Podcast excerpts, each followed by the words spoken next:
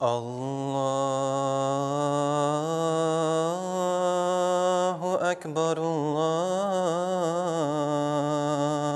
Ekber.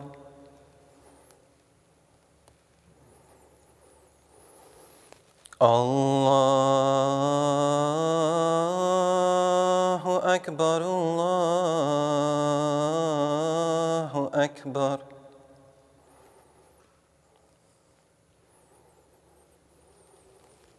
أشهد أن لا إله إلا الله.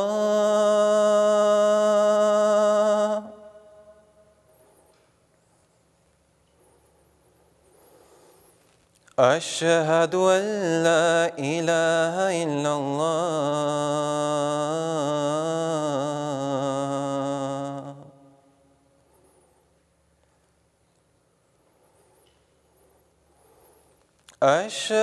أن محمد رسول الله.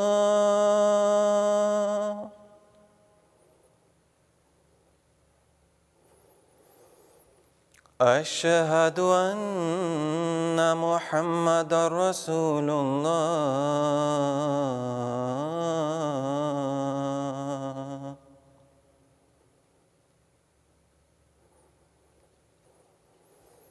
حي على الصلاة.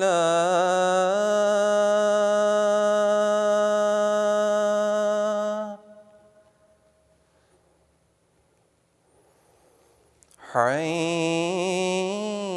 على الصلاة.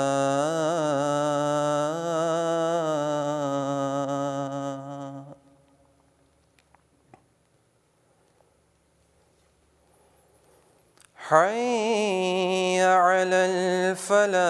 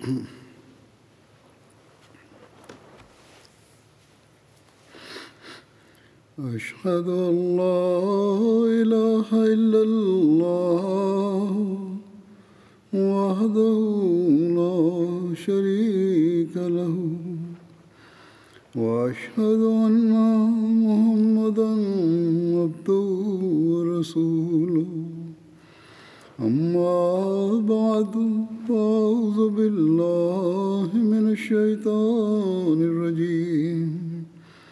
بسم الله الرحمن الرحيم.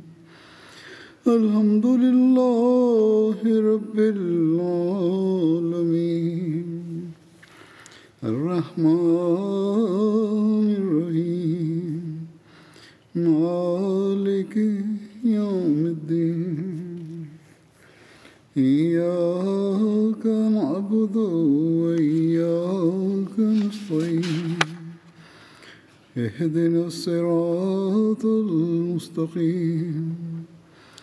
صراط الذين أنعمت عليهم. غير المغضوب عليهم ولا الضالين.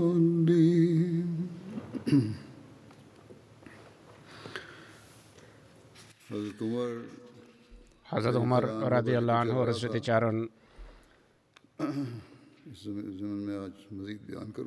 করছিলাম এই ধারাবাহিকতা আজও অব্যাহত থাকবে। জায়দ বিন আসলাম বর্ণনা করেন যে তার পিতা বলেছেন একবার আমি হজরত উমর বিন খাত্তাবের সাথে হাররা ওয়াকেনের দিকে যাই।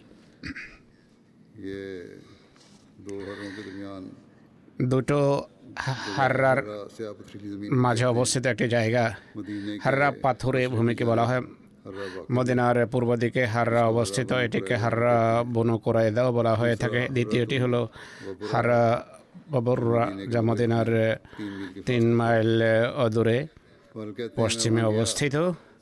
সেখানে যাই আমরা। সেরার নামক স্থানে যখন আমরা পৌঁছলাম এক জায়গায় আগুন জ্বলছিল।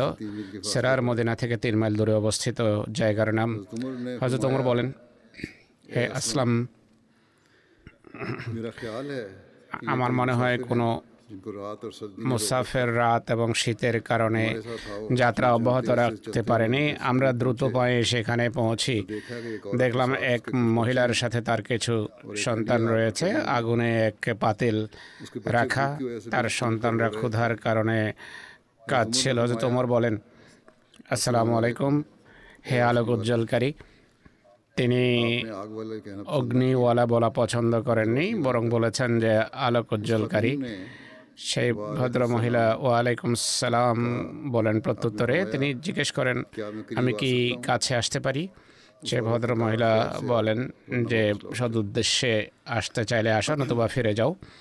অর্থাৎ ভালো কথা, ভালো উদ্দেশ্য যদি থাকলে আসো, না হয় ফিরে যাও। তিনি কাছে আসেন। এরপর বলেন যে, তোমাদের ঘটনা কি? তিনি বলেন, রাত এবং শীতের কারণে আমরা এখানেই থেমে যাই। তিনি জিজ্ঞেস করেন যে সন্তানগুলো কাঁদছে কেন? ভদ্র মহিলা বলেন যে ক্ষুধার কারণে হজরত উমর বলেন এই পাতেলে কি রান্না করছ? সেই ভদ্র মহিলা বলেন যে এতে শুধু পানি সিদ্ধ করছে আর বাচ্চাদের প্রবোধ দিচ্ছি। যতক্ষণ তারা ঘুমিয়ে না পড়ে আল্লাহ তালা আমাদের এবং ওমরের মাঝে সিদ্ধান্ত করবেন। তিনি বলেন যে হে ভদ্র মহিলা আল্লাহরা তোমার প্রতি কৃপা করুন। অমর কীভাবে জানবে তুমি কি কষ্টে আছো? তিনি বলেন সেই ভদ্র মহিলা বলেন তিনি আমাদের বিষয়াদি দেখাশোনার জন্য দায়ী অথচ তিনি দায়িত্বের বিষয়ে উদাসীন। আসলাম যা হজরত যে হজরত উমরের সাথে ছিলেন তিনি বলেন এরপর হজরত উমর আমার কাছে আসেন এবং বলেন আমার সাথে চলো। আমরা খুব দ্রুত হেঁটে দারুদ্দকিকে পৌঁছে। হজরত ওমর নিজের খেলাফতকালে দারুদ্দকিক নামে এক ভবন নির্মাণ করেছিলেন যাতে আটা সাত খেজুর কিশমিশ এবং অন্যান্য সফরের জন্য প্রয়োজনীয় জিনিসপত্র যা এক মুসাফরের জন্য আবশ্যক হয়ে থাকে। তাতে রাখা ছিল তিনি মদিনা এবং মক্কার মধ্যবর্তী পথেও মুসাফিরদের জন্য কিছু সরাইখানা নির্মাণ করে রেখেছিলেন। যাই হোক সেখান থেকে এক বস্তা খাদ্যশস্য নেন এবং ঘি ঘি ভর্তি টিন নেন। তিনি বলেন যে এটি আমার পিঠে রাখো।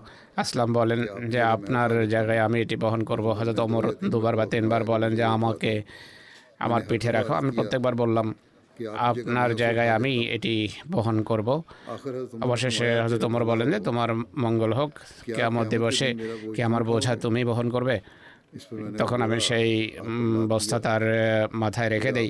এরপর তিনি নিজের পিঠে সেই বস্তা রেখে দ্রুত পায়ে হাঁটতে থাকেন। আমিও তার সাথে দ্রুত পায়ে হেঁটে সেই মহিলার কাছে পৌঁছে যাই।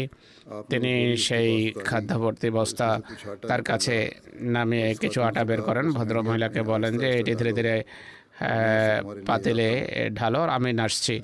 অন্যটা লেখা আছে যে হয়তো তোমার বলেন তুমি ধীরে ধীরে আটা পাতলে যোগ করতে থাকো আমি হারিয়েরা প্রস্তুত করছি। এরপর তিনি পাতিলের নিচে আগুন জ্বালানোর জন্য ফু দেন। আসলাম বর্ণনাকারী বলছেন যে তিনি দীর্ঘ শস্ত্রধারী ছিলেন। আমি দেখলাম দীর্ঘ এবং ঘন শস্ত্রধারী ছিলেন। আমি দেখলাম তার দাড়ি থেকে দাড়ির ভিতর থেকে ধোঁয়া বের হচ্ছে। যখন অর্থাৎ ধোঁয়া তার চেহারায় পড়ছিল এবং দাড়িতেও ঢুকে যেত খাবার প্রস্তুত হওয়ার পর তা নিচে নামান এরপর বলেন যে কোনো প্লেট নিয়ে আসো ভদ্রমহিলা বড় এক প্লেট নিয়ে আসেন তিনি তাদের খাবার ঢেলে বলেন শিশুদের খাওয়াও। আমি তোমার জন্য এটিকে আরও ছড়িয়ে দিচ্ছি যেন দ্রুত ঠান্ডা হয়ে যায়। অন্য বর্তমানে এটিকে ঠান্ডা করব আমি। তিনি লাগাতার এটি করা অব্যাহত রাখেন এবং সে শিশুরা পেট ভরে খাওয়ার পর। যা বেঁচে যায় তা ভদ্র মহিলার কাছে রেখে আসেন। আসলাম বলেন যে তিনি এরপর তোমার দাঁড়িয়ে যান। আমিও তার সাথে দণ্ডায়মান হই। সেই ভদ্র মহিলা তখন বলেন আল্লাহ তালা আপনাকে উত্তম প্রতিদান দিন। ক্ষেত্রে আমিরুল মোমেনিনের ক্ষেত্রে তুমি প্রতিদানের বেশি যোগ্য। তখন হয়তো তোমর বলেন মঙ্গলের কথা বলো কল্যাণের কথা বলো। তুমি ইনশাল্লাহ যখন আমিরুল মোমেনের কাছে যাবে। আমাকে সেখানেই পাবে।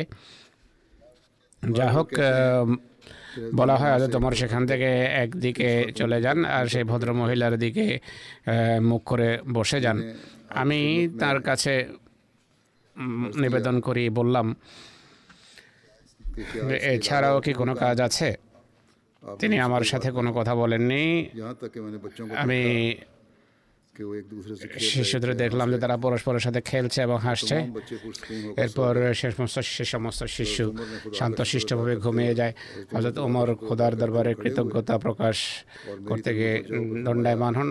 আমার দিকে দৃষ্টি নিবদ্ধ করে বলেন যে হে আসলাম ক্ষুধার কারণে বাচ্চারা জাগ্রত ছিল এবং কাঁদছিল। আমি ভাবলাম যে এখান থেকে ততক্ষণ যাব না যতক্ষণ তাদের এই আরাম এবং বিশ্রাম দু চোখে না দেখি। যা এখন দেখলাম হজরত মুসলাহমদ রাজি আল্লাহ তালা আনহু এই ঘটনা বর্ণনা করেছেন। তিনি তিনি লেখেন বা তিনি বলেন মানুষের অভাব অনটন দূর করা মানুষের চাহিদা পূরণ করা যা কোনো ব্যক্তি নিজে পূরণ করতে পারে না। বা নিজের অভাব মোচনের সামর্থ্য যার যার নেই তাদের সে অভাব মোচন করা ইসলামী সরকারের দায়িত্ব। এ সংক্রান্ত হল তোমার একটি ঘটনা খুবই কার্যকর এবং সত্যকে এটি অত্যন্ত পরিষ্কারভাবে তুলে ধরে। একবার হজরত ওমর আদি আল্লাহ বাইরে ঘোরাফেরা করছিল এটি দেখার জন্য যে কোনো মুসলমানের কোনো কষ্ট নেই তো। রাজধানী মদিনার তিন মাইল দূরে মেরার নামের একটা গ্রাম ছিল। আমাদের গবেষকরা বলছে যে মেরার নয় বরং নাম হলো এসরার লিপিকারের ভুলের কারণে মেরার লেখা হয়েছে। যাই হোক। তিনি দেখেন সেখানে একদিক থেকে ক্রন্দন ধনে আসছে। সেখানে গিয়ে দেখেন এক ভদ্র মহিলা কিছু রান্না করছে আর দুই তিন জন শিশু কাছে মহিলাকে জিজ্ঞেস করেন যে ব্যাপার কি তিনি বলেন দু তিন বেলা বাচ্চারা খাওয়ার কিছু খেতে পায়নি বাচ্চারা ক্ষুদায় ছটফট করছিল তাদেরকে প্রবোধ দেওয়ার জন্য পানি সিদ্ধ করছি। যেন তারা ঘুমিয়ে পড়ে। এটি শুনে হজরত ওমর তাৎক্ষণিক মদিনার দিকে যাত্রা করেন আটা ঘি, মাংস এক বস্তায় রেখে সেবককে বলেন যে, আমার পিঠে তুলে দাও। সেবক বলে যে, আমি আছি, আমি উঠিয়ে নিয়েছি তিনি বলেন যে, এখন হয়তো তুমি তা বহন করবে, কিন্তু কেমন দিবস আমার বোঝা কে বহন করবে? অর্থাৎ তাদের জীবিকার ব্যবস্থা করা, এটি আমার দায়িত্ব। আর এই দায়িত্ব পালনে ত্রুটি হয়ে গেছে, তাই এর প্রাশ্চিত্য হলো আমি নিজে এটি পিঠে বহন করে তাদের ঘরে পৌঁছাবো। হাজার মুসলিম মত বলেন মানে অভাবীদেরকে যে ভাতা দেয়া হয় সে প্রেক্ষাপটে স্মরণ রাখতে হবে যে এই ঘটনার যেন কেউ এই অর্থ না করে যে আলস্য সৃষ্টি করার জন্য সব অভাবীকে ভাতা দিতে হবে। এমন নয় তিনি বলে তিনি লিখছেন ইসলাম যেখানে দরিদ্রদের দেখাশোনার নির্দেশ দেয় সেখানে এ প্রসঙ্গে পূর্বেই বলা হয়েছে যে আলস্য আলস্যকেও ইসলাম দূরীভূত করে ভাতা আলস্য সৃষ্টির জন্য দেওয়া হয় না। এসব ভাতার উদ্দেশ্য এটি নয় যে মানুষ কাজ ছেড়ে দিয়ে বসে থাক বসে যাবে বরং শুধু যারা বাধ্য তাদেরকে ভাতা দেওয়া হতো।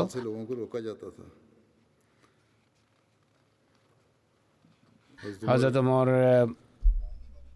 ভিকারীদের ভিক্ষা থেকে বিরত রাখার জন্য কঠিন ব্যবস্থা নিতেন। এমন নয় যে কোনো ক্ষুধার্থ দেখলে খাবার দিয়ে দিতেন বা কেউ চাইতে আসলে তাকে দিয়ে দিতেন বরং ভিখারি যদি স্বাস্থ্যবান হয় তিনি কঠোর ব্যবস্থা নিতেন। একবার হজরত ওমর রাজি আল্লাহ এক ভিখারিকে দেখে যে তার ঝুলি আটাতে ভরা ছিল সে ভিক্ষা করছিল তার ঝুলিতে আটা ছিল। তিনি আটা তার কাছ থেকে নিয়ে উটের সামনে রেখে দেন খাওয়ার জন্য। ঝুলি খালি করে দেন এবং বলেন যে এখন ভিক্ষা করো। তাই প্রমাণিত হয় যে অভাবীদেরকে কাজ করতে বাধ্য করা হতো অর্থাৎ তুমি সুস্থ মানুষ। তোমার ভিক্ষা করার দরকার কি? পরিশ্রম করো উপার্জন করো আর খাও। আর এই শিক্ষা দেন যে আবার যদি ভিক্ষা করো তোমার সাথে এই ব্যবহারই করা হবে। তোমার কাছ থেকে ছিনে নিয়ে পশুকে খাইয়ে দেওয়া হবে। অধিকাংশ ভিখারি এই একটি দৃষ্টান্ত দিয়ে বলে দেখো হয়তো তোমার কীভাবে দেখাশোনা করতেন? কিন্তু ভিক্ষা করাকে ইসলাম যত কঠোরভাবে বারণ করেছে সেটি দেখে না। আর এক্ষেত্রে হজরত ওমর বরং মহানবী সাল্লাহ ইসলামের আদর্শ রয়েছে। হজরত ওমর রসুল্লাহর আদর্শকে বাস্তবায়ন করেছেন এটি মানুষ দেখে না। এই ঘটনা তিনি অন্যত্র মুসলাম অন্যত্র এভাবে বর্ণনা করেছেন যে হজরত উমরকে দেখো। তার প্রতাপ এবং প্রভাবে পৃথিবীর বড় বড় বাদশারা প্রকম্পিত হতো। রোম এবং ইরানের সরকার তা- তার ভয়ে কাঁপত। অপরদিকে অন্ধকার রাতে এক বেদুইন নারীর সন্তানদেরকে ক্ষুধার্ত দেখে ওমরের মতো মহান মর্যাদার মানুষ ছটফট করে ওঠেন। আর নিজের পিঠে আটার বস্তা বহন করে হাতে ঘিয়ের টিন নিয়ে যাত্রা করেন ততক্ষণ ফিরে আসে না যতক্ষণ এই সাথে খাবার পাকিয়ে সে বাচ্চাদেরকে খাওয়াননি বা যতক্ষণ তারা শান্তভাবে ঘুমিয়ে পড়েনি। এরপর হজরত ওমরের মুক্তকৃত দাস যার কথা পূর্বে উল্লেখ করা হয়েছে যার নাম ছিল আসলাম তিনি বলছেন মদিনায় ব্যবসায়ীদের একটা কাফেলা আসে আর তারা ঈদগাহে অবস্থান করে। হজরত ওমর হজরত আব্দুর রহমান বিন অফকে বলেন তুমি কি চাও যে আমরা রাতের বেলা তাদের পাহারা দেই। তিনি বলেন যে অবশ্যই তিনি তারা উভয় সারা রাত তাদের নিরাপত্তার দায়িত্ব পালন করেন এবং আল্লাহর ইবাদতে রত থাকেন। হজরত ওমর এক শিশুর ক্রন্দন ধ্বনি শুনে সেই সেখানে যান যেদিক থেকে আওয়াজ আসছিল। তার মাকে বলেন খোদাকে ভয় করো নিজের সন্তানের দেখাশোনা করো। এটি বলে তিনি ফিরে আসেন। তিনি পুনরায় সেই শিশুর কান্নার আওয়াজ শোনেন। অর্থাৎ যে জায়গায় বসে নিরাপত্তার দায়িত্ব পালন করছিলেন, সেই জায়গায় ফিরে আসেন।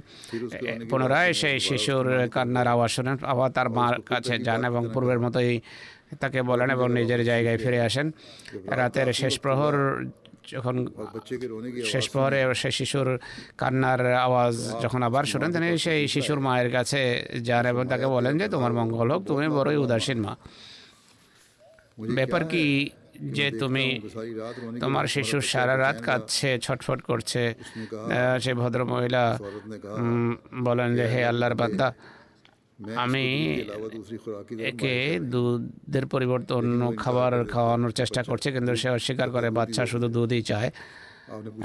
হজরত ওমর জিজ্ঞেস করেন তা কেন করছ? সেই মহিলা বলেন যে হজরত ওমর সেসব শিশুরই ভাতা নির্ধারণ করে যাদের দুধ ছাড়িয়ে দেওয়া হয়েছে তিনি জিজ্ঞেস করেন তোমার শিশুর বয়স কত? সে ভদ্রমহিলা বলেন এত বছর এত মাস।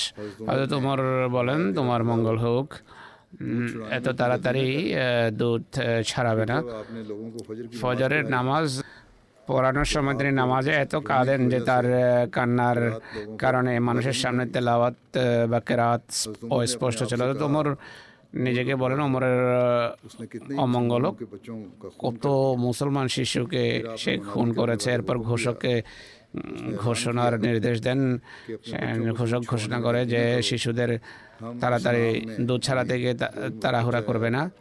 ইসলামে প্রত্যেক নবজাতকেরা আমরা ভাতা নির্ধারণ করছি। হজরত ওমর সকল দেশে এই নির্দেশ প্রেরণ করেন। এই ঘটনা হজরত মুসলিম রাজি আল্লাহ নিজস্ব রীতিতে বর্ণনা করেছেন যে হজরত ওমর প্রথম দিকে দুধের শিশুদের জন্য কোনো ভাতা নির্ধারণ করেননি। কিন্তু পরবর্তীতে দুধের শিশুদের অধিকার তিনি মেনে নিয়েছেন এবং নির্দেশ দেন তাদের অংশ যেন তাদের মায়েদের দেওয়া হয়। প্রথমে হয়তো ওমর মনে করতেন যতদিন শিশু দুধ পান করে মায়ের দুধ জাতির গঠনে তারা অংশ নেয় না। তার দায়িত্ব তার মায়ের উপর বর্তায় জনসাধারণের উপর নয়। বাইতুল মাল থেকে খরচ দেয়া বিধিও নয়। কিন্তু একবার হয়তো ওমর ভ্রমণের উদ্দেশ্যে বাইরে যান। শহরের বাইরে মরুবাসীদের এক কাফেলা অবস্থান করছিল হজরত ওমর সেখানকার এক তাবু থেকে এক শিশুর কান্নার আওয়াজ শুনেন শিশু কাঁদছিল আর মা অনেকক্ষণ তাকে ঘুম পাড়ানোর চেষ্টা করে। বাচ্চার যখন চুপ করল না, মা শিশুকে থাপ্পড় মেরে বলে যে, ওমরকে বলো। হজরত ওমর আশ্চর্য যখন যে এই কথার সাথে আমার কি সম্পর্ক? হজরত ওমর সেই মহিলার কাছে তাবুতে প্রবেশের অনুমতি চান। ভিতরে গিয়ে সেই মহিলাকে জিজ্ঞেস করেন যে, ব্যাপার কি? সেই মহিলা যেহেতু ওমরকে চিন্তনা তাই সে বলে ওমর সবার ভাতা তো নির্ধারণ করেছে কিন্তু এই কিন্তু সে জানে না যে দুধের শিশুদের জন্য খাদ্যের প্রয়োজন আমার বুকে দুধ নেই আর এই শিশুর দুধ বন্ধ করে দিয়েছে যেন তার ভাতা নির্ধারণ করা হয় হয়তো তোমার তৎক্ষণে ফিরে আসেন ভান্ডার থেকে আটার বস্তা নিয়ে নিজেই যাত্রা করেন পরে ভান্ডারে নিযুক্ত, দায়িত্বে নিয়োজিত ব্যক্তি আসে, বলে যে আমি বহন করব। তো তোমার তাকে বলেন যে, ছেড়ে দাও, আমি নিজেই এটি নিজের মাথায় বহন করব কেমন দিবসে। যখন আমাকে চাবুকাঘাত করাবো, তখন আমার জায়গায় কি তুমি দণ্ডায়মান হবে? জানি না কত শিশু আমার কারণে মারা গেছে। এরপর হয়তো তোমার নির্দেশ জারি করেন যে, দুধের শিশুদের ভাতা নির্ধারণ করা হোক। হজরত মাসিহ মাউদ আলাই সালাতাম বলেন, হাদিসে আমার বিন খুজাইমার পক্ষ থেকে বর্ণিত হয়েছে যে হজরত উমর আমার পিতাকে বলেছেন, তোমাকে তোমার ক্ষেতে বৃক্ষরোপণ করতে কৃষি বারণ করেছে?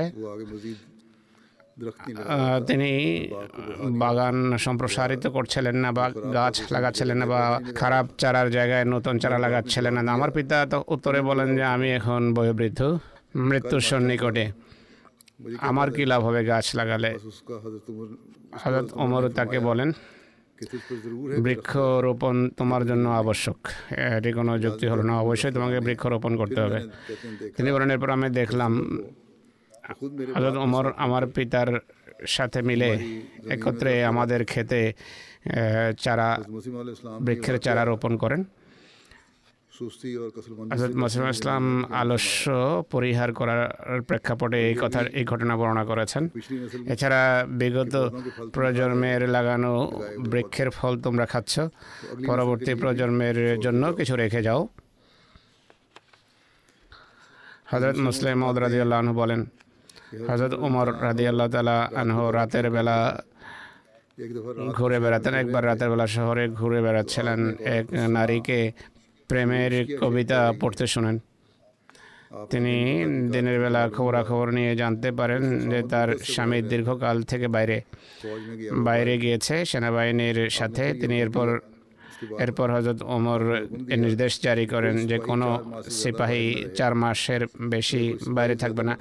কোনো সিপাহী চার মাসের অধিককাল যদি বাইরে থাকতে চায় স্ত্রীকে যেন সাথে রাখে অথবা চার মাস পর সেনা কর্মকর্তা যেন তাকে ঘরে ফেরত পাঠায়। এর বিস্তারিত বিবরণ অন্যত্র রয়েছে। হজরত ওমর বলেন তুমি কোনো পাপ করার পরিকল্পনা করনি তো সে মহিলাকে তিনি জিজ্ঞেস করেন সে মহিলা বলেন যে আমি আল্লাহ আশ্রয় চাচ্ছি এমন চিন্তা থেকে তিনি সেই নারীকে বলেন যে নিজেকে নিয়ন্ত্রণ করো আমি এখনই তোমার স্বামীর উদ্দেশ্যে পত্র প্রেরণ করছি তিনি দূত প্রেরণ করেন যেন তাকে ফেরত ডাকা সম্ভব হয় এরপর তিনি আরও তদন্ত করেন এ বিষয়ে যেভাবে বলা হয়েছে চার মাসের অধিক কাল যেন স্বামী স্বামী এ সিদ্ধান্ত দেন চার মাসের অধিক কাল যেন স্বামী বাইরে না থাকে বা স্ত্রী সন্তান যেন সাথে থাকে আসলাম বর্ণনা করেন।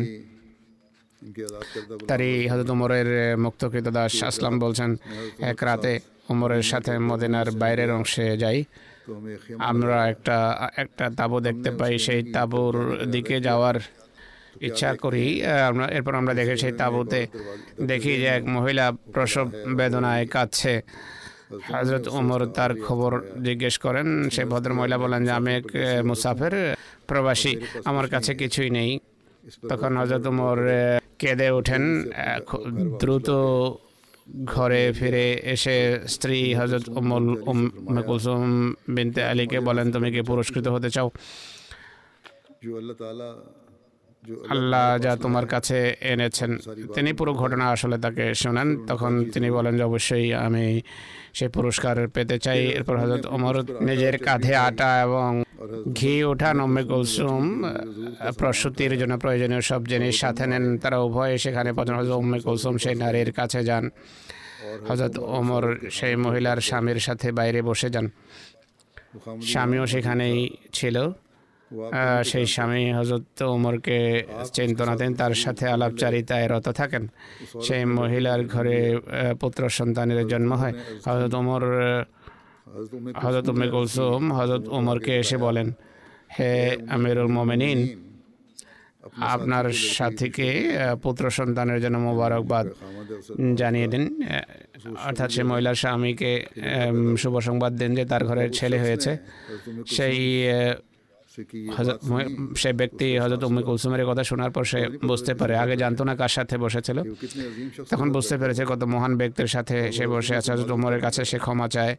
হজরত উমর বলেন যে কোনো অসুবিধা নেই। এরপর তিনি তাকে এবং প্রয়োজনীয় জিনিসপত্র পৌঁছান আর ফিরে আসেন।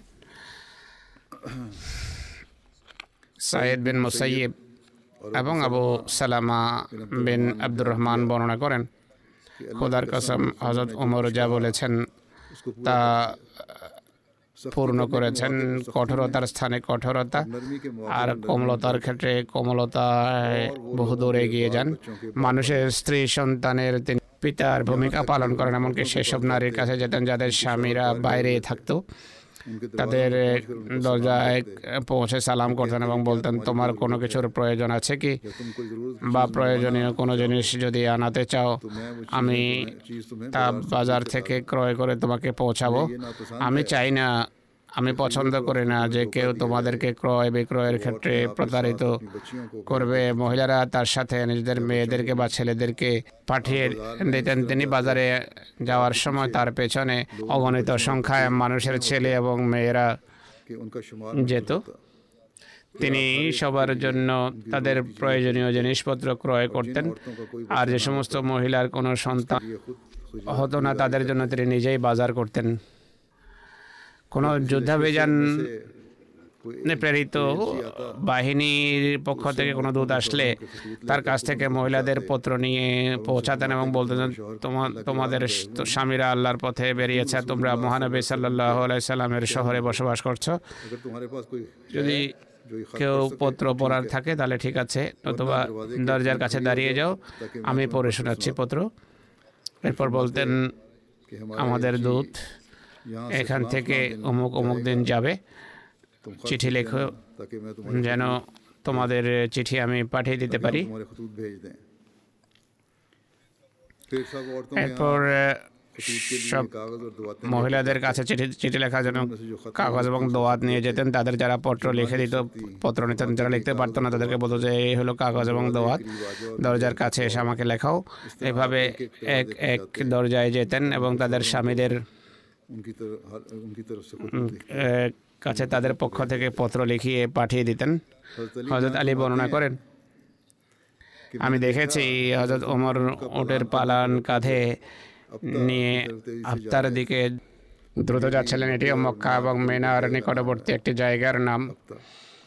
আমি হজরত আলী বলেন আমি বললাম হ্যাঁ আমের মোমেন আপনি কোথায় যাচ্ছেন? তিনি বলেন সৎকার একটা উঠ হারিয়ে গেছে আমি এর সন্ধানে বের হলাম। আমি হজরত ওমরকে বললাম আপনি আপনার পরের খলিফাদের জন্য এমন পথ নির্ধারণ করেছেন যে পথে চলা কঠিন সহজ নয়। আপনি এমন কাজ করছেন। হজরত ওমর বলেন হে আবুল হাসান আমাকে তিরস্কার করো না। সেই সত্তার কসম যিনি মোহাম্মদ সাহসলামকে নবুয়ত দিয়ে প্রেরণ করেছেন। যদি ফোরাত তীরে একটি ছাগল ছানাও মারা যায়, কেয়ামত দিবসের জন্য কোমর, ওমর ধরা পড়বে। হজরত মুসলিম রাজি আল্লাহ তালু বর্ণনা করেন হজরত ওমরের যুগে এক মুসলমান অবনত মস্তকে নিরাশ নৈরাশ্যের মাঝে হাঁটছিল। অর্থাৎ তার, এক মুসলমান ছিল যে মাথা ঝুঁকিয়ে হাঁটছিল হজরতপুর হয়তো কোনো কষ্ট পেয়েছে বা কোনো দুঃখ দুঃখ বারাক্রান্ত ছিল এই কারণে মাথা ঝুঁকে রেখেছিল হজরত ওমর তার চিবুকে ঘুষি মারেন এবং বলেন যে এটি ইসলামের বিজয়ের যুগ। তুমি মাথা এভাবে ঝুঁকিয়ে রেখেছ কেন?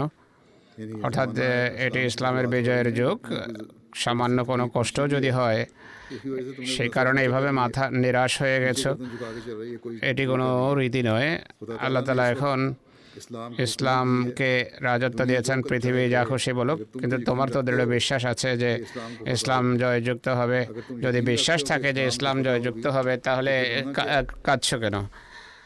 ছোট ছোট কথার কারণে কান্নাকাটি করার দরকার কি? কোনো জায়গায় মুসলমানদের যদি সামান্য ক্ষতি হয় কান্নার কি আছে? হ্যাঁ, বা দুশ্চিন্তাগ্রস্ত হওয়ার কি আছে? এ কথাটি হজরত মুসলাইমদ রাজি কাদিয়ান থেকে হিজরতের পর হিজরতের প্রেক্ষাপটে বলেছিলেন। তিনি বলেন মোমেনকে মোমেনের মোমেনের এটি দেখা উচিত নয় যে সে কী হারিয়েছে। কোনো জিনিস যদি নষ্ট হয় সামান্য লোকসান হয়ে যায় এটি দেখা উচিত নয় যে কি লোকসান হয়েছে বরং এটি দেখা উচিত যে কার জন্য হারিয়েছে। যদি খোদা সন্তুষ্ট জন্য হারিয়ে থাকো ইসলামের উন্নতির জন্য কোনো জিনিস হাত থেকে বেড়ে গিয়ে থাকে হারিয়ে গিয়ে থাকে আল্লাহ এর জন্য সর্বোত্তম প্রতিদান দেবেন। সাময়িক ক্ষয়ক্ষতির জন্য দুশ্চিন্তা করার কোনো প্রয়োজন নেই। একইভাবে হজরত মুসলেহমদ হজরত ওমরের এক প্রসিদ্ধ ঘটনা এইভাবে বর্ণনা করেন। যে তিনি লেখেন যদিও হজরত ওমরকে এর জন্য কষ্ট সহ্য করতে হয়েছে কিন্তু সেই কষ্টের প্রক্ষেপ করেন তিনি সেই সাম্য প্রতিষ্ঠা করেছেন যা ইসলাম পৃথিবীতে প্রতিষ্ঠা করতে চায় সেই ঘটনা হলো জাবালা বিন হ্যাম এক অনেক বড় খ্রিস্টান গোত্রের নেতা ছিল মুসলমানরা সিরিয়া যখন অগ্রাভিযান পরিচালনা করে এই ব্যক্তি তার গোত্রসহ মুসলমান হয়ে যায় এবং হজের উদ্দেশ্যে যাত্রা করে। যে অনেক বড় ভিড় ছিল এক জায়গায় দৈবক্রমে কোনো মুসলমানের পা তার পায়ে পড়ে। কোনো কোনো রায়তে রয়েছে। সে দরিদ্র মুসলমান তার জুব্বার কিনারায় পা দেয়।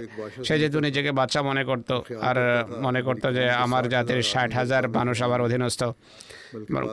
ইতিহাসের কোনো কোনো রায় থেকে জানা যায় যে ষাট হাজার শুধু তার শূন্য সংখ্যা ছিল। যাই হোক যখন এক দরিদ্র মুসলমানের পা তার পায়ের উপর পড়ে সে ক্রোধবশত তাকে জোরে চপেটাঘাত করে এবং বলে যায় এইভাবে আমাকে অসম্মান করছিস? তুই কি জানিস না আমি কে? শ্রদ্ধা প্রদর্শন পূর্বক তোর পিছনে যাওয়া উচিত ছিল তো আমার পায়ে অসম্মান বশত পা রেখেছে মুসলমান থাপ্পড় খেয়ে নীরব থাকে কিন্তু আর একজন মুসলমান বলেন যে তুমি যেই ধর্ম গ্রহণ করেছ সেটি ইসলাম। এটাকে জানো? ইসলামের ছোট বড়োর কোনো পার্থক্য নেই। বিশেষ করে এ ঘরে অর্থাৎ খানা কাবাতে যেখানে যে ঘরে তুমি তওয়াব করছ এখানে ধনী দরিদ্রের কোনো পার্থক্য নেই কোনো তারতম্য নেই। সে বলে যে আমি এর পরোয়া করি না। সে মুসলমান বলেন যে ওমরের কাছে যদি তোমার অভিযোগ পৌঁছে এই মুসলমানের প্রতিশোধ তিনি গ্রহণ করবেন। জাবাল বিন আহম যখন শুনল তখন সে তেলে বেগুনে জ্বলে উঠে আর বলে যে এমন কেউ আছে কি জাবাল বিন আহমের মুখে থাপ্পড় মারবে? সে মুসলমান বলে কারও কথা আমি জানি না কিন্তু ওমর এমনই। কথা শুনে সে দ্রুত তওয়াফ শেষ করে সোজা হজরত ওমরের বৈঠকে পৌঁছে আর জিজ্ঞেস করে, কোনো বড় মানুষ, কোনো দরিদ্র ব্যক্তিকে যদি থাপ্পড় মারে, তাহলে আপনি কি প্রতিক্রিয়া ব্যক্ত করেন? তিনি বলেন যে সেই ব্যক্তির মুখে দরিদ্র ব্যক্তির তারা থাপ্পড় মারিয়ে থাকি। তিনি সে বলে যে, আমার কথা আপনি বুঝতে পারেননি। আমার কথার অর্থ হলো কোনো প্রভাবশালী ব্যক্তি, কোনো দরিদ্র ব্যক্তির মুখে চাপে ডাকাত করে আপনি আপনি কি করেন? তিনি বলেন, ইসলামের ছোট বড়োর কোনো পার্থক্য নেই। তিনি বলেন, জাবালা, তুমি কোথাও এই ভুল করনি তো? সে তখন মিথ্যা বলে আর বলে যে, আমি কাউকে থাপ্পড় মারিনি। আমি শুধু একটি কথা জানতে চেয়েছি। তখনই সেই বৈঠক থেকে বেরিয়ে সাথীদেরকে নিয়ে স্বদেশে চলে যায় এবং স্বজাতিকে নিয়ে মোরতাদ হয়ে যায় আর মুসলমানদের বিরুদ্ধে রোমানদের পক্ষে যুদ্ধ করে। কিন্তু হজরত উমর এর পরোয়া করেননি। হজরত উমর এই বিষয়ে আদৌ মাথা ঘামাননি। এই ছিল সেই সাম্য যা ইসলামী রাষ্ট্র প্রতিষ্ঠা করেছে। আর আজকের ইসলামী রাষ্ট্রগুলোর জন্য এটি একটি শিক্ষণীয় বিষয়। এই স্মৃতিচারণ ইনশাল্লাহ অব্যাহত থাকবে। এখন আমি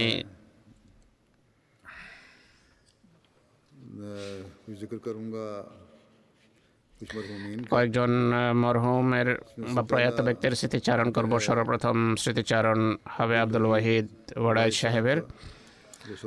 যিনি সোর জার্মানির প্রেসিডেন্ট ছিলেন তিনি তিনি সাবেক সদর খুদামুল আহমদিয়া এবং সুইজারল্যান্ডের সাবেক ন্যাশনাল সেক্রেটারি তরবিয়ত ছিলেন বারো মে সফলভাবে মাউন্ট এভারেস্ট জয় করার পর সেখানে আহমদিয়তের পতাকা উত্তোলনের পর অবতরণের সময় অসুস্থ হয়ে একচল্লিশ বছর বয়স বয়সে ইহধাম ত্যাগ করেন আলিল্লাহি ওয়াইনাইলাহি রাজিউন তিনি তার অবর্তমানে বিধবা স্ত্রী ছাড়াও তিন পুত্র এবং দুই কন্যা রেখে গেছেন। পিতামাতা এবং এক ভাই আর দুই বোন রেখে গেছেন। সুইজারল্যান্ডের আমির সাহেব লিখছেন।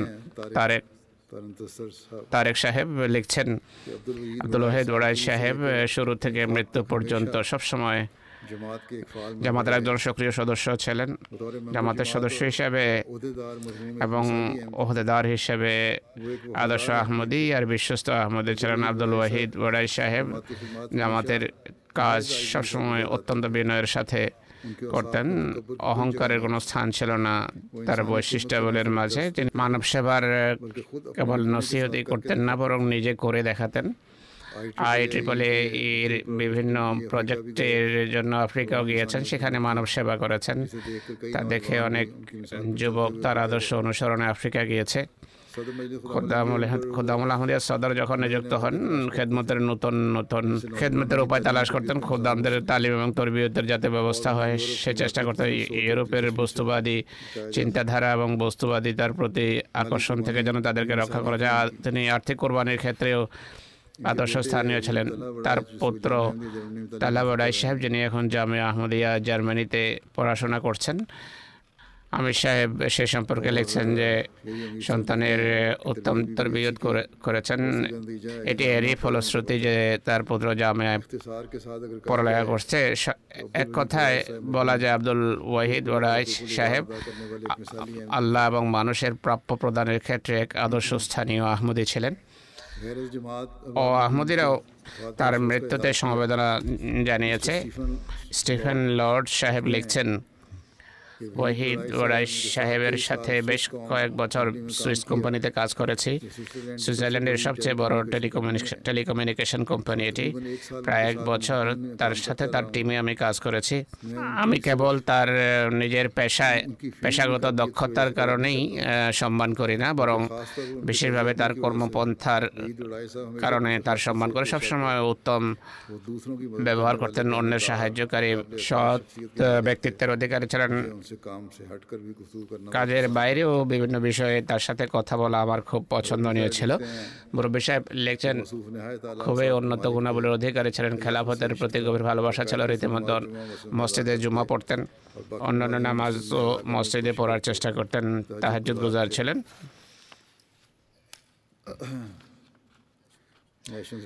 তাদের রেজওয়ান সাহেব ন্যাশনাল সেক্রেটারি মাল লিখছেন যে মাইক্রোসফট কোম্পানির সুইজারল্যান্ড শাখাতে সফটওয়্যার ইঞ্জিনিয়ার হিসাবে তিনি কাজ করছিলেন। একবার তিনি আমাকে বলেন মাইক্রোসফট তাদের সুইজারল্যান্ড শাখা বন্ধ করে সিলিকন ভ্যালি নিয়ে যাচ্ছে। তারা আমাকে অফার দিয়েছে যে আমাদের সাথে চলো। সকল সুযোগ সুবিধা দেওয়া হবে আপনাকে। বেতনও বেড়ে যাবে। সুইজারল্যান্ড থেকে আপনার সব জিনিসপত্র আমরা ট্রান্সফার করব। তিনি বলেন যে আমি তাদেরকে না বলে দিয়েছি। কেননা এখানে জামাতের বিভিন্ন দায়িত্ব আমার উপর ন্যস্ত রয়েছে। এগুলো ছেড়ে আমি যাব না। এটি হতে পারে না যে জামাতের দায়িত্ব বাদ দিয়ে আমি সেখানে চলে যাব। এর স্বল্পকাল পর তিনি বলেন আল্লাহ তালার ফজলে এই শাখাটি সুইজারল্যান্ডের একটি বড় কোম্পানি সুইস কম ক্রয় করে নিয়েছে। তিনি বলেন, তারা তো আমাকে আমেরিকা নিয়ে যাচ্ছিল, কিন্তু আল্লাহ এখানে ব্যবস্থা করেছেন। শুধু ব্যবস্থাই করেননি, বরং আল্লাহর এমন ফজল হয়েছে যে এখান আমার, এখানে আমার আমার বেতন, আমার বস থেকেও বেশি। ন্যাশনাল সেক্রেটারি ওমর খারেজা জাহেদ সাহেব বলছেন, ছাব্বিশ বছর থেকে আমি তাকে জানতাম খোদ্দামুল আহমদিয়ায় তার সাথে কাজ করার সৌভাগ্য হয়েছে। খুবই বিনয়ী নামাজ রোজায় অভ্যস্ত দোয়ায় অভ্যস্ত কঠোর পরিশ্রমী খেলাফতের পদে নিবেদিত প্রাণ বিশ্বস্ত এবং স্নেহশীল আর মিশুক বন্ধু ছিলেন। যৌবনকাল থেকে অন্য যুবক থেকে পৃথক প্রকৃতির অধিকারী ছিলেন। কখনও তাকে রাগান্বিত দেখিনি। আর তার চেহারায় এর কোনো প্রভাবও দেখিনি বা তার কথায় অনুভব করেনি কখনো উচ্চস্বরে কঠোর ভাষায় কথা বলতে দেখিনি ভুলও ভুলও হতো। সবসময় পৃথকভাবে নিয়ে কোমলভাবে বোঝাতেন ছোট বড় সবার সাথে হাসি মুখে ভদ্রতার সাথে কথা বলতেন। হালকা মুচকি হাসি চেহারা লেগে থাকতো প্রাণ সম্পদ এবং সময় উৎসর্গ করার এক জীবন্ত দৃষ্টান্ত ছাড়া সুইজারল্যান্ডের বহু এমন যুবক রয়েছে যাদের শিক্ষা দীক্ষা ভবিষ্যতের দিক নির্দেশনাই দেননি বরং অনেকের জীবিকার বিষয়ে সাহায্য করেছেন। খুদামুল আহমদিয়ার অধীনে আহমদিয়া হাইকিং ক্লাব প্রতিষ্ঠা করেছেন। বহু যুবককে হাইকিংয়ের সাথে পরিচিত করিয়েছেন। অসাধারণ প্রত্যয়ী এবং দৃঢ় সংকল্পের অধিকারী যুবক ছিলেন। তিনি বলেন আমি একবার তাকে জিজ্ঞেস করলাম যে হাইকিং করতে গিয়ে আপনার ভয় হয় না? তিনি বলেন ভয় হয় ভয় লাগে আমার পরিবারও এটি পছন্দ করে না। কিন্তু এর সমাধান আমি যা বের করলাম তা হলো আমি খলিফাতুল মসির সাথে সাক্ষাৎ করেছি। হুজুর বলছেন আমার সাথে সাক্ষাৎ করেছেন। হুজুরের সামনে এই প্রস্তাব ভাবলাম হুজুরের সামনে প্রস্তাব রাখব। হুজুর যদি অনুমতি দেন মানে খলিফার পক্ষ থেকে যদি অনুমতি হয় তাহলে তিনি বলেন আমি সাত মহাদেশের পর্বশৃঙ্গ জয় করে সেখানে আহমদের পতাকা উত্তোলন করব। তিনি বলেন আমার আশঙ্কা তিনি বলেন তার এক তার আশঙ্কা ছিল যে খলিফা কোথাও না না করে দেন। নিরুৎসাহিত না করেন। কিন্তু আমি তাকে বললাম যে পতাকা গেড়ে গেড়ে দাও যদি যেতে পারো যদি জয় করতে পারো। এখন আমি তিনি বলেন আমি তাই করব। এই যুবক এরপর আর কখনো পেছনে ফিরে তাকাননি এই মহান লক্ষ্য অর্জনের জন্য অক্লান্ত পরিশ্রম করেন আর একের পর এক পর্বতশৃঙ্গ জয় করতে থাকেন। পৃথিবীর সবচেয়ে উঁচু পর্বতশৃঙ্গ এভারেস্টেও তিনি আহমদের পতাকা উত্তোলিত করার সৌভাগ্য লাভ করেছেন। পত্রলেখক বলছেন যে আমি তো জানি না যে তার মৃত্যুকে শাহাদত বলা যায় কিনা। কিন্তু আমার অভিজ্ঞতার ভিত্তিতে বলতে পারি যে মরহমের মাঝে সেই ইমানি চেতনা ছিল যা এমন এক লোকদের ভিতরেই থেকে থাকে যারা শাহাদতের যোগ্য। হুজুর বলছেন আমার মতে নিশ্চয়ই এক মহান লক্ষ্য এবং প্রেরণা নিয়ে ইসলাম ও আহমদিয়তের আহমদিয়ত এবং আল্লাহর তহিদের বাণী প্রচারের চেষ্টা করেছেন আর এতে সাফল্য লাভ করেছেন। আর লক্ষ অর্জনের সফরে আল্লাহর দরবারেও তিনি পৌঁছে গেছেন। নিশ্চয়ই তিনি শহীদের মর্যাদা পেয়ে থাকবেন। আল্লাহর কাছে দোয়াই থাকবে আল্লাহ তালা তাকে শাহাদাতের মর্যাদা দিন শহীদদের অন্তর্ভুক্ত করুন। তার পিতা মরহুম খাদের হোসেন নুরাইজ সাহেব বলেন। আমরা দেখছিলাম যে আমাদের পুত্র ক্রমশ উন্নতি করছে। এক পাহাড়ের পর দ্বিতীয় পাহাড় জয় করছে সে আর পেছনে ফিরে তাকাবে না। আমার বন্ধুরা আমাকে জিজ্ঞেস করতেন যে আপনি একে বাধা দেন না কেন এটি বড় ভয়াবহ বা ভয়ানক নেশা আমি বলতাম যে আমি বাধা দিলেও সে বিরত হবে না কেন তার ভিতরে এক গভীর চেতনা প্রেরণা ছিল যে আমাদের পতাকা পৃথিবীর সকল উঁচু জায়গায় আমি উড্ডীন করব আর আল্লাহ তালার একত্ববাদের বার্তা আমি প্রচার করে বেড়াবো এক বন্ধু লেখেন যে আমি একবার সদর সাহেবকে জিজ্ঞেস করি যে আপনি যখন পাহাড়ে আরোহণ করেন নিজেকে মোটিভেট করার জন্য ফোনে কি শুনেন সদা সাহেব আমাকে বলেন যে আমি হজরত মাসিহ হেমদ আলাহ ইসলামের বই ডাউনলোড করে রেখেছি। সফরে আমি সেগুলো শুনি। আর এভাবে সদর সাহেবকে আমি জিজ্ঞেস করি যে, এত উঁচু জায়গা এবং বায়ুমণ্ডলে শীতল স্তরে আপনি আল্লাহর ইবাদত কীভাবে করেন? তিনি বলেন মুরবি সাহেব, পাহাড়ের চূড়ায় ইবাদতের অনেক আনন্দ আমি পাই। আমার হৃদয়ে ধারণা জাগে যে আল্লাহ তালার নবীরাও পৃথিবীকে পরিত্যাগ করে পাহাড়ের নির্জনে গিয়ে আল্লাহর ইবাদত করতেন।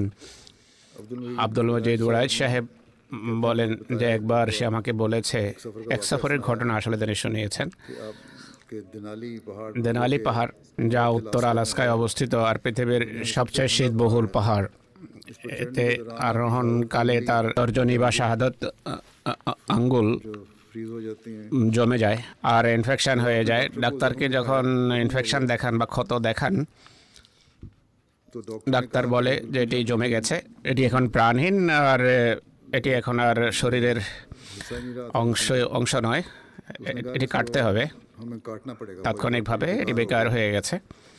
সদস্যায় উত্তর দেন, এটি তর্জনী বা শাহাদত আঙ্গুল। আমরা আল্লাহর একত্ববাদের সাক্ষ্য দিই, এই আঙ্গুলের মাধ্যমে আঙ্গুল আমি কাটাবো না। এরপর খোদা কৃপা করেছেন। আর দোয়ার ফলশ্রুতিতে আঙ্গুল আল্লাহ তালার ফজলে সম্পূর্ণভাবে ভালো হয়ে যায়, ঠিক হয়ে যায়। আল্লাহ তালা তার সন্তান সন্ততিকে তার পণ্যগুলো ধরে রাখার তৌফিক দান করুন। মানুষ তার যে সমস্ত গুণাবলীর কথা বর্ণনা করেছে আর আমিও যা দেখেছি, তার ভেতর গুণাবলী যা দেখে, দেখা গেছে তার চেয়ে অনেক বেশি ছিল। খেলাফ খলিফার প্রতিটি নির্দেশে লাভবাইক বলতেন।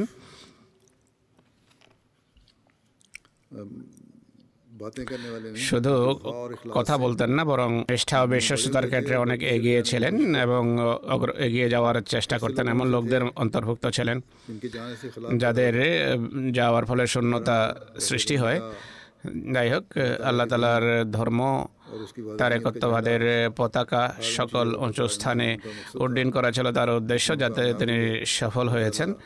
আল্লাহ তালা তার প্রতি কৃপা করুন এবং মাগফেরত করুন এবং তার পদমর্যাদা উন্নীত করুন ক্রমাগত। দ্বিতীয় স্মৃতিচারণ হবে শ্রদ্ধা আমতুন্নুর সাহেবার, যিনি ডাক্তার আব্দুল মালিক শামীম সাহেবের স্ত্রী ছিলেন, সাহেবজাদে আব্দুর রশিদ বেগম এবং মিয়া আব্দুর রহিম সাহেবের কন্যা ছিলেন। পনেরোই জুন তিনি ইহাধাম ত্যাগ করেন ওয়াশিংটনে। ইন্না রাজিউন আল্লাহ ফজলে তিনি ওসিয়ত করেছিলেন। তিনি হজরত মসিহ মদা ইসলামের প্র- প্রদহিত্রী ছিলেন। নানার দিক থেকে খলিফাতুল মসিহ আউয়ালের প্রদহিত্রীও ছিলেন। হজরত মুসলেহ মাউদ এবং হজরত সৈয়দা আমতুল হাই সাহেবার দৈহিত্রী তিনি আর হজরত মসে মদার সাহেব হজরত প্রফেসর আলী আহমদ সাহেবের পৌত্রী ছিলেন তিনি, বিহার নিবাসী সাহাবে ছিলেন। তার বিয়ে হয়েছে ডক্টর আব্দুল মালিক শামীম সাহেবের সাথে, যিনি মৌলী আব্দুল মালিক বাকি সাহেবের পুত্র ছিলেন। আল্লাহ তালা দুই কন্যা সন্তান দিয়েছেন তাকে। তার বিয়ের খোদ্বায় খলিফাত মাসে সালেস রাহেমাহুল্লাহ বিয়েতে কোরআনে যে আয়াতগুলো তেলাওয়াত করা হয়, সেইগুলো তেলাওয়াতের পর বলেছেন, এই আয়াতগুলো যা বিয়ের সময় পাঠ করা হয়, তাতে একটি কথা এটিও বর্ণিত হয়েছে যে কর্মের সংশোধনের জন্য সহজ, সরল, বক্রতামুক্ত কথা বলা আবশ্যক। অধিকাংশ কষ্ট এবং পেরেশানি, দুশ্চিন্তা, অপকর্মের ফলে দেখা দেয়। পারস্পরিক সম্পর্কে যতটুকু সম্পর্ক আছে, মানুষের, মানুষ পাপ করে বা পাপ হয়ে যায় পরিষ্কার এবং সোজা কথা না বলার কারণে যদি মোমেন সুলভ কথা বলা হয়, সোজা কথা, সরল কথা বলা তাহলে কোনো পেরেশানি এবং দুশ্চিন্তার আশঙ্কা থাকে না। আল্লাহ তালা আমাদের সবাইকে নেক কাজ করার, সৎকর্ম করার তৌফিক দিন। আমাদের সবার কর্মের সংশোধনের উপকরণ সৃষ্টি করুন। আমাদের সহজ, সরল, সোজা বক্রতামুক্ত কথা বলার যেন এমন অভ্যাস হয় যে এটি যেন আমাদের স্বতন্ত্র বৈশিষ্ট্য হিসাবে সামনে আসে। এর সাথে আরও কয়েকজনের বিয়ে হয়েছিল তার সম্পর্কে তিনি বলেন একজনের বিয়ে সম্পর্কের দিক থেকে এবং তার সাথে স্নেহের সম্পর্কের দিক থেকে আমার কন্যার এই বিয়ে এই মেয়ে মেয়ে আব্দুর রহিম এবং আমার ছোট বোন আব্দুর রশিদ বেগমের কন্যা আমতুল নুরের যার বিয়ে হচ্ছে ডাক্তার আব্দুল মালিক শামীমের সাথে যিনি মৌলবী আব্দুল বাকি সাহেবের পুত্র এরপর তিনি বলেন আল্লাহর কাছে আমার দোয়া থাকবে। এই সম্পর্ক এবং বাকি পাঁচটি বিয়ে যার এলান করা হয়েছে সেগুলো আল্লাহ তালা প্রভূত আনন্দের কারণ করুন। এই সম্পর্কের উভয় পক্ষের জন্য তিনি বলেন যে আসল নিয়ত ইসলামের কল্যাণ হওয়া উচিত। আহমদের দীর্ঘ সংগ্রামের পর ইসলামের বিজয়ের সফরে চূড়ান্ত সাফল্য লাভ করবে। তাই প্রজন্ম পরম্পরায় সঠিক তরবিয়ত পাওয়া এবং সঠিক মন মানসিকতার অধিকারী হওয়া আবশ্যক। যদি খোদাতালার কৃপা মানুষের সাথে না থাকে, তাহলে মানুষের সব চেষ্টা বেকার, অর্থহীন এবং বিফল হয়। তাই আমরা দোয়া করব। এসব নতুন বিয়ে এবং জামাতে যে সমস্ত বিয়ে আজ পর্যন্ত হয়েছে বা হবে, এসবের ফলে আল্লাহর কৃপা ইসলামের দৃঢ়তা এবং ইসলামের মজবুতির ব্যবস্থা হয়, উপকরণ সৃষ্টি হয়।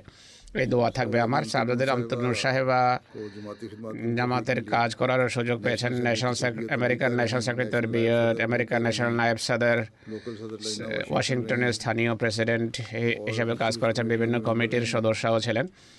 তারপরও কন্যা আমতুল মজিব বলছেন সবসময় ধর্মকে বস্তুবাদীদের উপর প্রাধান্য দিতেন। খুবই সহানুভূতিশীল ছিল মানুষের প্রতি কারও সাহায্য করলে অসাধারণ ভাবে সাহায্য করতেন।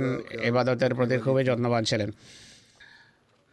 পাঁচ বেলার নামাজ ছাড়াও আমার যখনই রাতে চোখ খুলতো আমি দেখতাম তাহাজুদ পড়ছেন।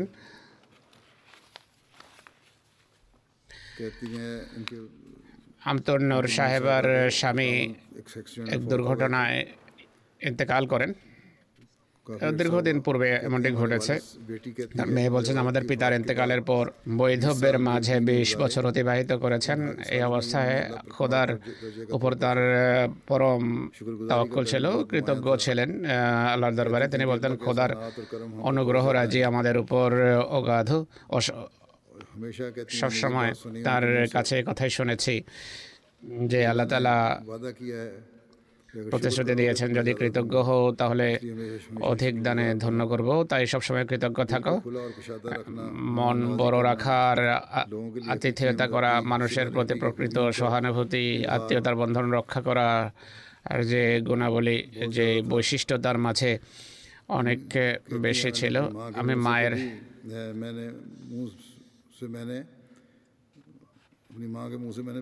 মায়ের মুখে বহুবার মোহাম্মদের বাক্য শুনেছি। আত্মীয়তার বন্ধন অটুট রাখার অর্থ এই নয় যে কেউ সম্পর্ক রক্ষা করলে তার সাথে তুমি ভালো সম্পর্ক রাখবে। আত্মীয়তার বন্ধন রক্ষা করার অর্থ হলো কেউ সম্পর্ক ছিন্ন করলেও তার সাথে সম্পর্ক বজায় রাখো। তার এই গুণ সকল আত্মীয়তার গণ্ডিতে আমি দেখেছি। তিনি সবার গুণাবলী তালাশ করতেন সদ্গুণাবলী তালাশ করতেন। আত্মীয় স্বজন জামাতের বন্ধু বান্ধব এবং প্রতিবেশীদের প্রতি খুব যত্নবান ছিলেন তিনি। নতুন কোনো মেহমান মসজিদে আসলে তাকে তালাশ করে তার সাথে বসে কথা বলতেন। তাকে স্বাগত জানাতেন। অভ্যর্থনা জানাতে অনেকেই লিখেছেন যে তিনি খুবই স্নেহশীলা এক ব্যক্তিত্ব ছিলেন। তার দ্বিতীয় কন্যাও লিখেছেন যে আমাদের লোকদের বিশেষ করে নতুন বয়কারিণীদের সাথে খুব গভীর ভালোবাসার সম্পর্ক ছিল তার। মানুষও তাকে অনেক ভালোবাসা দিয়েছে। মানুষের সাহায্য করা সব সবার সাহায্য করা সাহায্য করতে চাইতেন। তার চিন্তা থাকতো যে কারও সাথে সাক্ষাৎ হবে তার কোনো অভাব থাকবে আর যেন তা পূরণ করতে পারবেন না এমনটি যেন না হয়। তার বড় বোন আমতুল নূর সাহেবার বড় বোন আমতুল বসির সাহেবা লিখছেন এক আফ্রো আমেরিকান মহিলা ছিলেন। সিস্টার শকুরা তার নাম। তিনি যখন হজে যান স্বপ্নে দেখেন যে নসি অর্থাৎ আমি তো নূর সাহেবার ঘরে আমরা নসি বলতাম তাকে। তার ঘর মক্কায় অবস্থিত। সিস্টার শকুরা যখন তার কাছে তার ঘরে চলে আসেন বসবাস করা আরম্ভ করেন তখন তিনি বলেন আমদনু সাহেব বলেন আপনার যে সেবা করছি এটি এর অর্থ।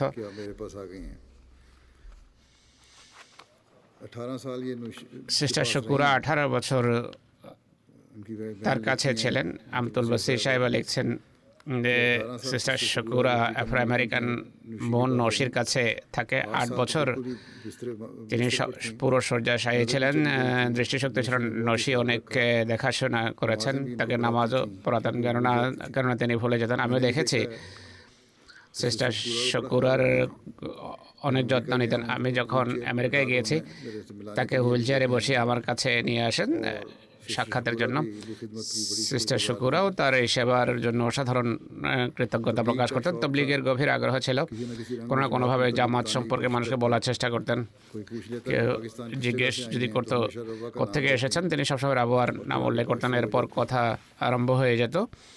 ইহুদি ধর্মের এক পরিবারকে আহমদি বানানোর সৌভাগ্য হয়েছে বংশের এক মহিলার নাম হলো রুকাইয়া আসল আমেরিকার ন্যাচারাল আমেলারও অংশ ছিলেন তিনি বলেন যে আমতুন্নুর সাহেবার ব্যক্তিত্ব খুবই প্রিয় ছিল। অনেকেই কল্যাণমণ্ডিত হয়েছে তার মাধ্যমে। যেই তার সঙ্গ লাভ করেছে তার গুণাবলী সবাই ভূয়সী প্রশংসা করে। তার ব্যবহারিক জীবনে ইসলাম আহমদের শিক্ষা অতিবাহিত করেছেন যে কারণে মানুষ তার দ্বারা প্রভাবিত হতো। তিনি মানুষের জন্য আদর্শ ছিলেন। মসিম ইসলামের রচনাবলী এবং বাস্তব শিক্ষার আলোকে লাজনার তরবিয়তের জন্য নিজেকে উৎসর্গ রেখেছিলেন সব প্রোগ্রামে অংশগ্রহণ করেছেন। আর স্বেচ্ছাশ্রমের ভিত্তিতে সবসময় সেবা করেছেন। ধৈর্য অবিচলতা দৃঢ়মন মানসিকতা নিয়ে কঠিন পরিস্থিতি এবং দুশ্চিন্তার মোকাবেলা করেছে। এদিক থেকে সবার জন্য আদর্শ ছিলেন। ভালোবাসা ও নিষ্ঠার ভিত্তিতে নিষ্ঠার মাধ্যমে তবলিক করেছেন নতুন অতিথিদের দেখাশোনার ক্ষেত্রে সর্বাগ্রে ছিলেন। যুবতীদের এবং বৃদ্ধা নারী উভয়ের জন্য উত্তম আদর্শ ছিলেন।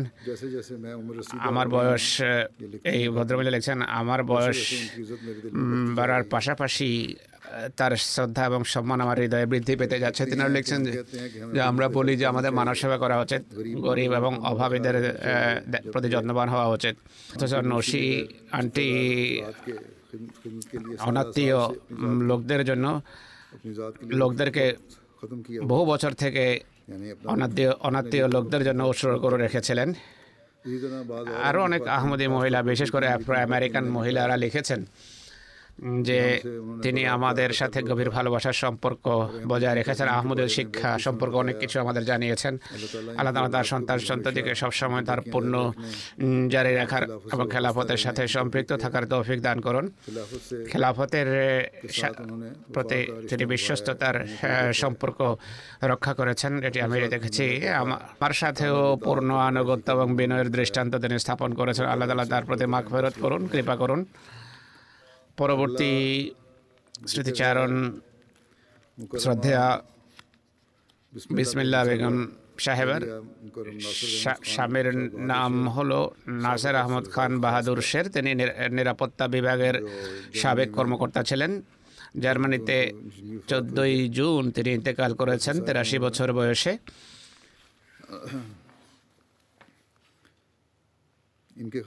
তাদের বংশে আহমদীয় তার পিতা হজরত চৌধুরী মাজরুল খান সাহেবের মাধ্যমে কাঠগড়ি সাহেবের মাধ্যমে এসেছে কাদিয়ানের বোর্ডিং স্কুলে কাজ করার তার সৌভাগ্য হয়েছে। আর হজরত মাসি হেমদ আল ইসলাম তাকে তার এক জামা তাবরুক হিসাবে উপহার দিয়েছেন। তিনি পাঁচ কন্যা এবং দুই পুত্র রেখে গেছেন। তার এক পুত্র মাহমুদ আহমদ সাহেব জামাতের মুরব্বী এবং মোবাইল ইনচার্জ হিসেবে কাজ করছেন ফিজিতে।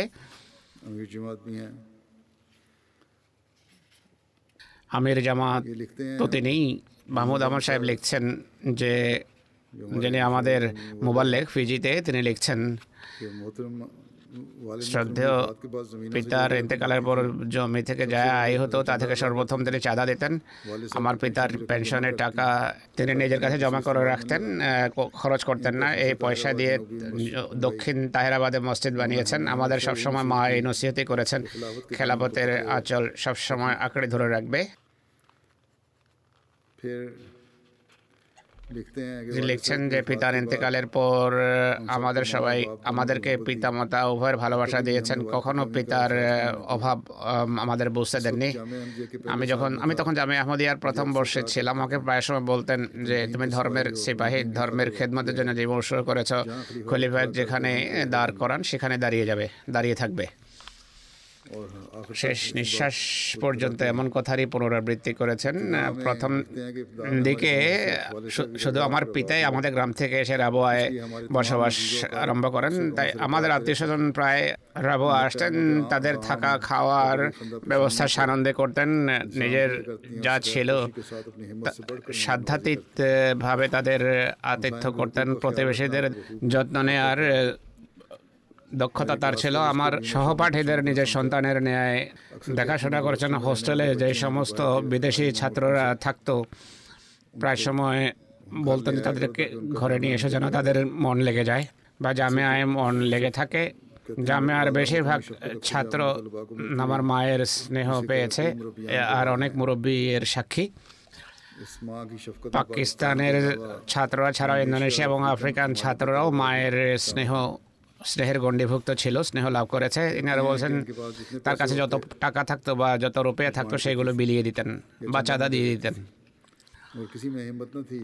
কারও তাকে কথা বলার সাহস ছিল না যে নিজের কাছে রাখুন। মুরব্বী সাহেব তার জানা যায়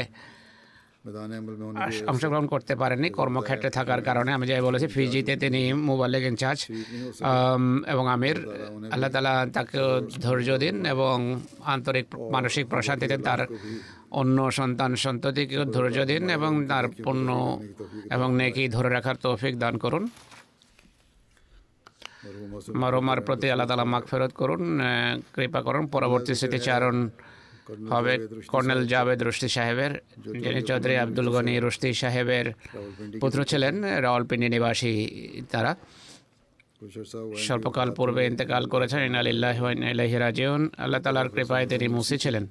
সামরিক বা সেনাবাহিনী থেকে অবসর গ্রহণের পর পুরো সময় জামাতের সেবায়রত ছিলেন। সেক্রেটারি আলিম সেক্রেটারি সেক্রেটারি ইস্তানাতা ছাড়াও হালকার সেক্রেটারি রসিদ হিসাবেও কাজ করার সৌভাগ্য হয়েছে। তিনবার রাওয়ালপিন্ডি স্যাটেলাইট টাউনের প্রেসিডেন্ট হিসাবে কাজ করেছে। অনেক দোয়াগো মানুষ ছিলেন। মানুষের অজান্তে অন্যের আর্থিক সাহায্য করতেন।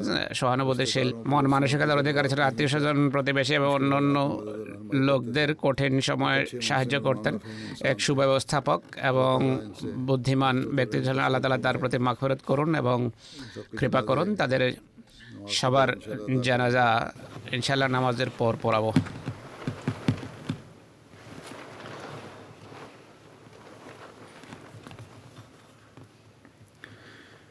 الحمد لله الحمد لله نحمده ونستعينه ونستغفره ونؤمن به ونتوكل عليه ونعوذ بالله من شرور أنفسنا ومن سيئات أعمالنا. من يهده الله فلا مضل له ومن يضلل فلا هادي له. ونشهد أن لا إله إلا الله. ونشهد أن محمدا عبده ورسوله. عباد الله رحمكم الله. إن الله يأمر بالعدل والإحسان وإيتاء ذي القربى. وينهى عن الفحشاء والمنكر والبغي يعظكم لعلكم تذكرون اذكروا الله يذكركم ودوه يستجب لكم ولذكر الله أكبر